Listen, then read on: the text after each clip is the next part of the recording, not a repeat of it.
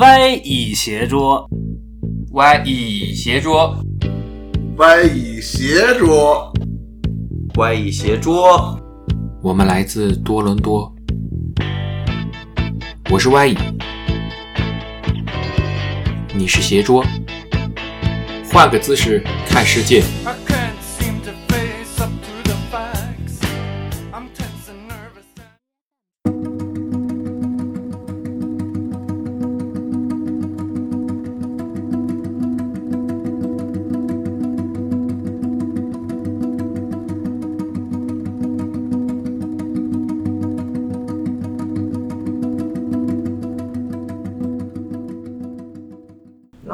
继续说一下耶鲁的，怎么说呢？我我一进那个校园，感觉他们整个这个面试的流程给我带来的感觉就是非常非常的友善吧。那天去耶鲁，耶鲁他们每年是他们有三天时间，他们叫做 Super Day。那三天他们一共会有差不多四百人来同时来他们学校参观。我们一大早会有一个早餐，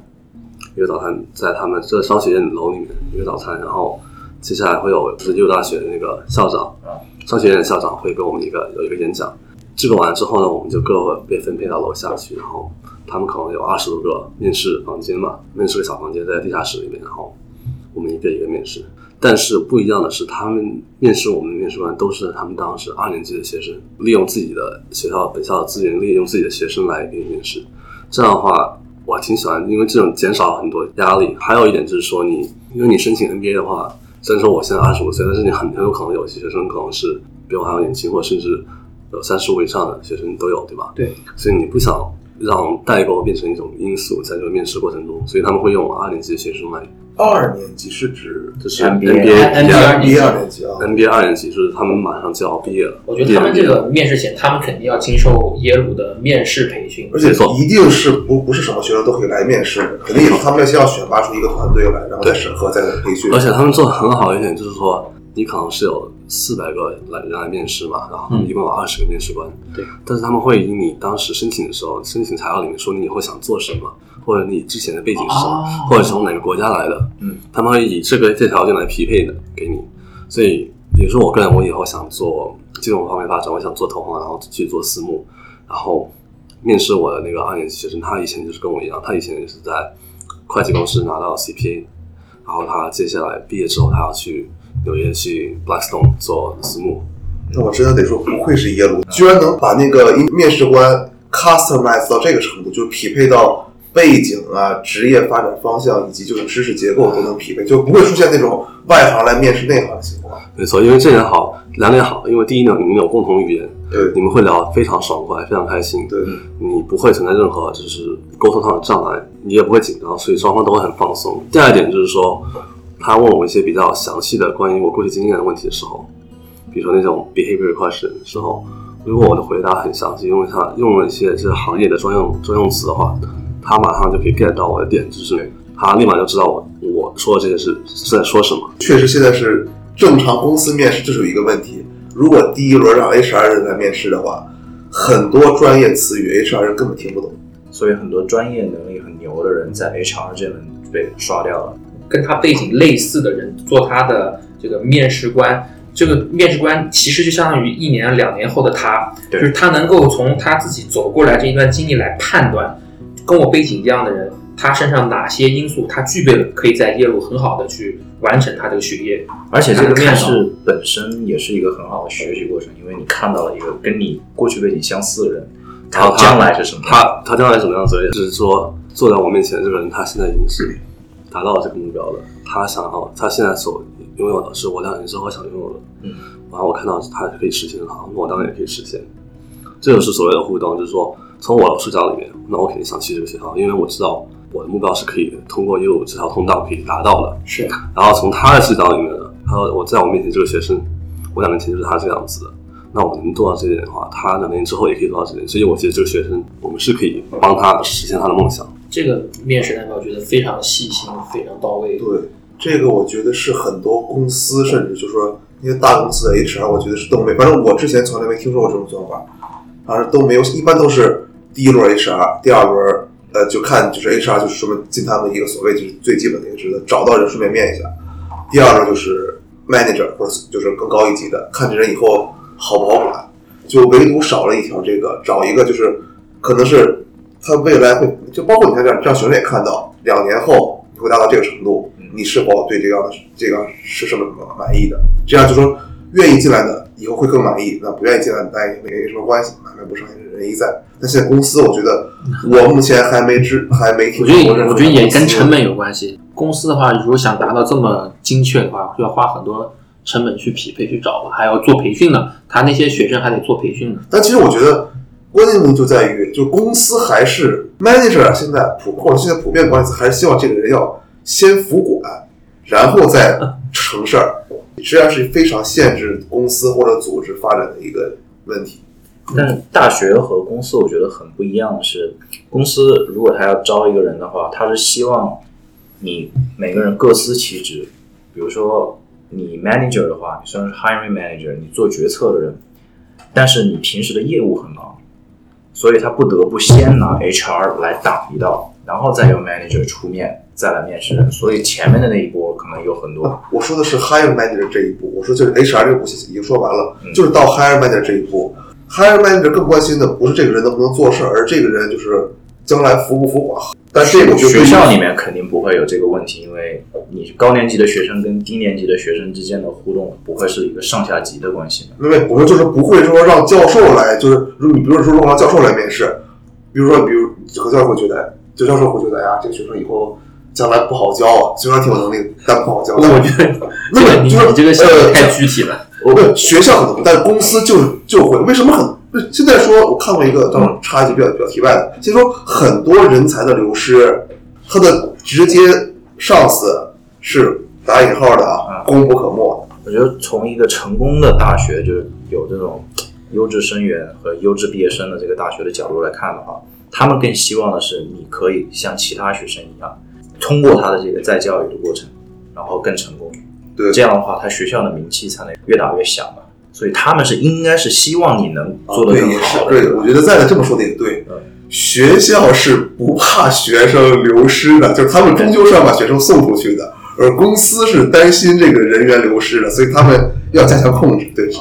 那 Jack，你在那些四次面试中间，你有没有一些比较有趣的面试问题，或者你觉得还挺好的一个面试问题？嗯，说实话，我没有碰到一些很奇葩的问题，并没有出现过。但是我个人认为比较一个很好的问题，就是我觉得他们每个学生必须问，嗯就是说你有一点你必须掌握好，就是为什么 NBA，为什么现在要读 NBA，然后为什么 NBA 来我们学校？然后我觉得第一个问题和第三个问题，大部分学校都会问，但是不会每个学校都会问第二个问题，为什么现在 NBA？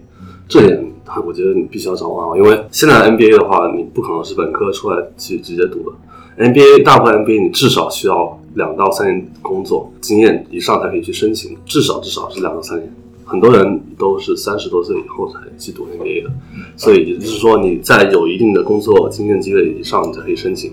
那当然他们会问你为什么你早没有来读，为什么你不晚点去读，为什么你要现在过来读 NBA，离开你的公司，离开你的职业？因为他有一点就是说他们会他们会说你是不是在你现在你的职场上发展的不够好，所以你现在来选择 NBA。所以这个问题的话，你说怎么回答？就是说你你也没有一个，你当然就是说你没有一个固定的一个回答方式，对不对？因为每个人的经验、每个人的行业不一样，而且我相信有些人真的是因为他们可能在他们现在的工作上面有些方面就是前进的困难，真的需要一个 MBA 所以才去才去读。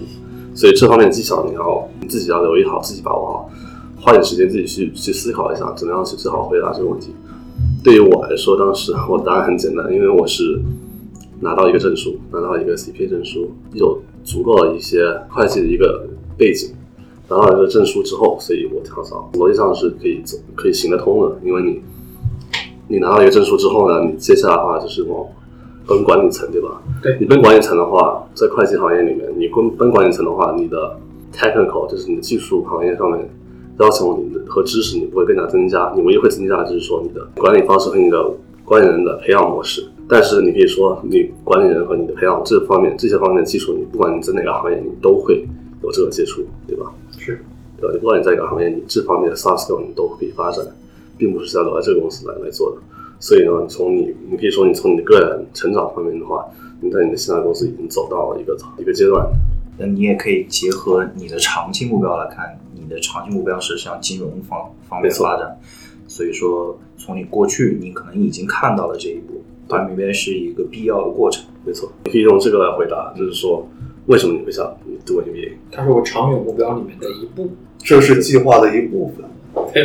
这句话是经他经常会说。面试方面基本上都是这些啊。嗯，其实我个人觉得，其实你申请学校面试过程，很多人可能觉得压力很大，你面试一些一些好的学校，但是我其实我个人觉得，申请学校面试会比工作面试上会要简单很多。嗯，因为你工作上的面试的话，有时候你可能虽然大家都说你要展现自己，be yourself，但是有些方面你还是比较收敛，比较嗯，会注意很多细对，节。就是刚才说的跟 higher manager，就是将来直接没错 manager 这个问题。没错，但是你申请学校的时候，你真的必须要展现出来你自己的个性，对，发挥你自己的长项来打动面试官。然后这点我觉得非常重要。所以是说，嗯，如果我要给任何建议的话，就是说，嗯，最重要的一点就是 be yourself，展现你自己。哦，我们今天聊了很多，就是你的职场里面的形象。嗯那你私底下你有些爱好吗？或者说有有没有有没有一些你私底下一些啊、课外活动？因为我就特别想说一点，他应该是我见过 A B C 里面中文说的最好的。对，就是你你你从你从小的这个中文教育应该是家里面有意为之吧，就是让你去读中文的一些学校。其实，在我们那一批，我知道在加拿大，他们很多就是 CBC 的话，基本上就国语都不通，或者广东话都不会讲。在我们我们那一批，就是我童年的，就是 ABC 跟我同样的背景的话，有点不一样，就是家长们都非常非常重视，就是保留自己 heritage，就是保留这个语言和文化方面。嗯，所以我从小父母都会每周六去送我们去中文学校，而且它不会像是很多我知道这边中文学校模型就是可能是免费的，然后每基本上每周六就是跟朋友一起出去玩一玩那种。我们那个是每年交学费，每每学期要出考试、出成绩单，而且每个星期都是从早到晚，当然还有作业要写的，所以还有考试的，考试、这个成绩单 serious 对啊，所以这方面的话，我还挺感谢父母，就是保留了这一点，因为我长久的发展方向还是，我虽然说想做金融，但是我长久发展方向还是想往内地或者是香港那边跑，所以语言现在现在现在看起来像，我觉得保留了国语这这方面，我觉得还是挺挺好的。嗯，那我这想问一个可能有点个人的问题啊，嗯，当然，你觉得就你的父母在家里是说中文还是说英文？我父母在家里会说中文，他们互相基本上百分之百都是说中文。嗯跟我的话会变动嘛，都是中文、英文都会跟我讲。但是怎么他们怎么说呢？就是说他们任何时候要跟我说比较严重一点的谈话，嗯，他们基本上都会用英文，因为他怕我听不太懂。但是我觉得，如果从小父母就是在，还是说从小至少学校可能是社会比外面是英文，但是我回家还是有中文环境，就哪怕就是学龄前这还是有中文环境，如果再配合一些这么中文的书啊、故事书也好、资料也好，我觉得还有必要在，一定有必要还是再去外面上中文学校，当然有必要，还有必要，因为这不是一个吸收，这不是一个吸收这种就是中文，就是不是说一个完全一个学习的的一个态度去看，因为我觉得是一个态度问题。如果你你只是每周你去上这个课，或者是假如说如果你你只是在家里经常讲这个话的话，嗯。我觉得在你成长的过程中，你可以是迷失在你自己的文化里面，嗯，然后你会做一个孩成长的一个孩子的话，你经常会容易去去排斥排斥中文，而且瞬间你爸妈在家里可能会跟你说中文，让你造到一种叛逆心，然后你就每次回答他们的时候就是用英文。所以你觉得学校的教育对于你理解中国文化和自己为什么要学习中文是会有一个很好的帮助？没错，也就是说，如果你不上这些，你不上学校，你只是每天在家里跟爸妈讲的话，你你每次他们跟你说中文，你用你反而用英文来回答他们的话，你你这你中文也会学，你照样会学不好。就是这样的话，就你不会把学中文当成一种必要的事情，而会当成一种额外的负担。对但反而你把它就去学校学当成一个就比较受到一种比较系统化的教育反而你就会更认同的。对这样有的。就是你会变得会容易去接受。对对对，我我之前碰到的就是这边的 CBC 啊，他们跟爸爸妈妈讲话的时候，比如说爸爸妈妈用用用中文跟他们在饭桌上面交流，跟其他长辈交流，问他话的时候，他会用中文回答。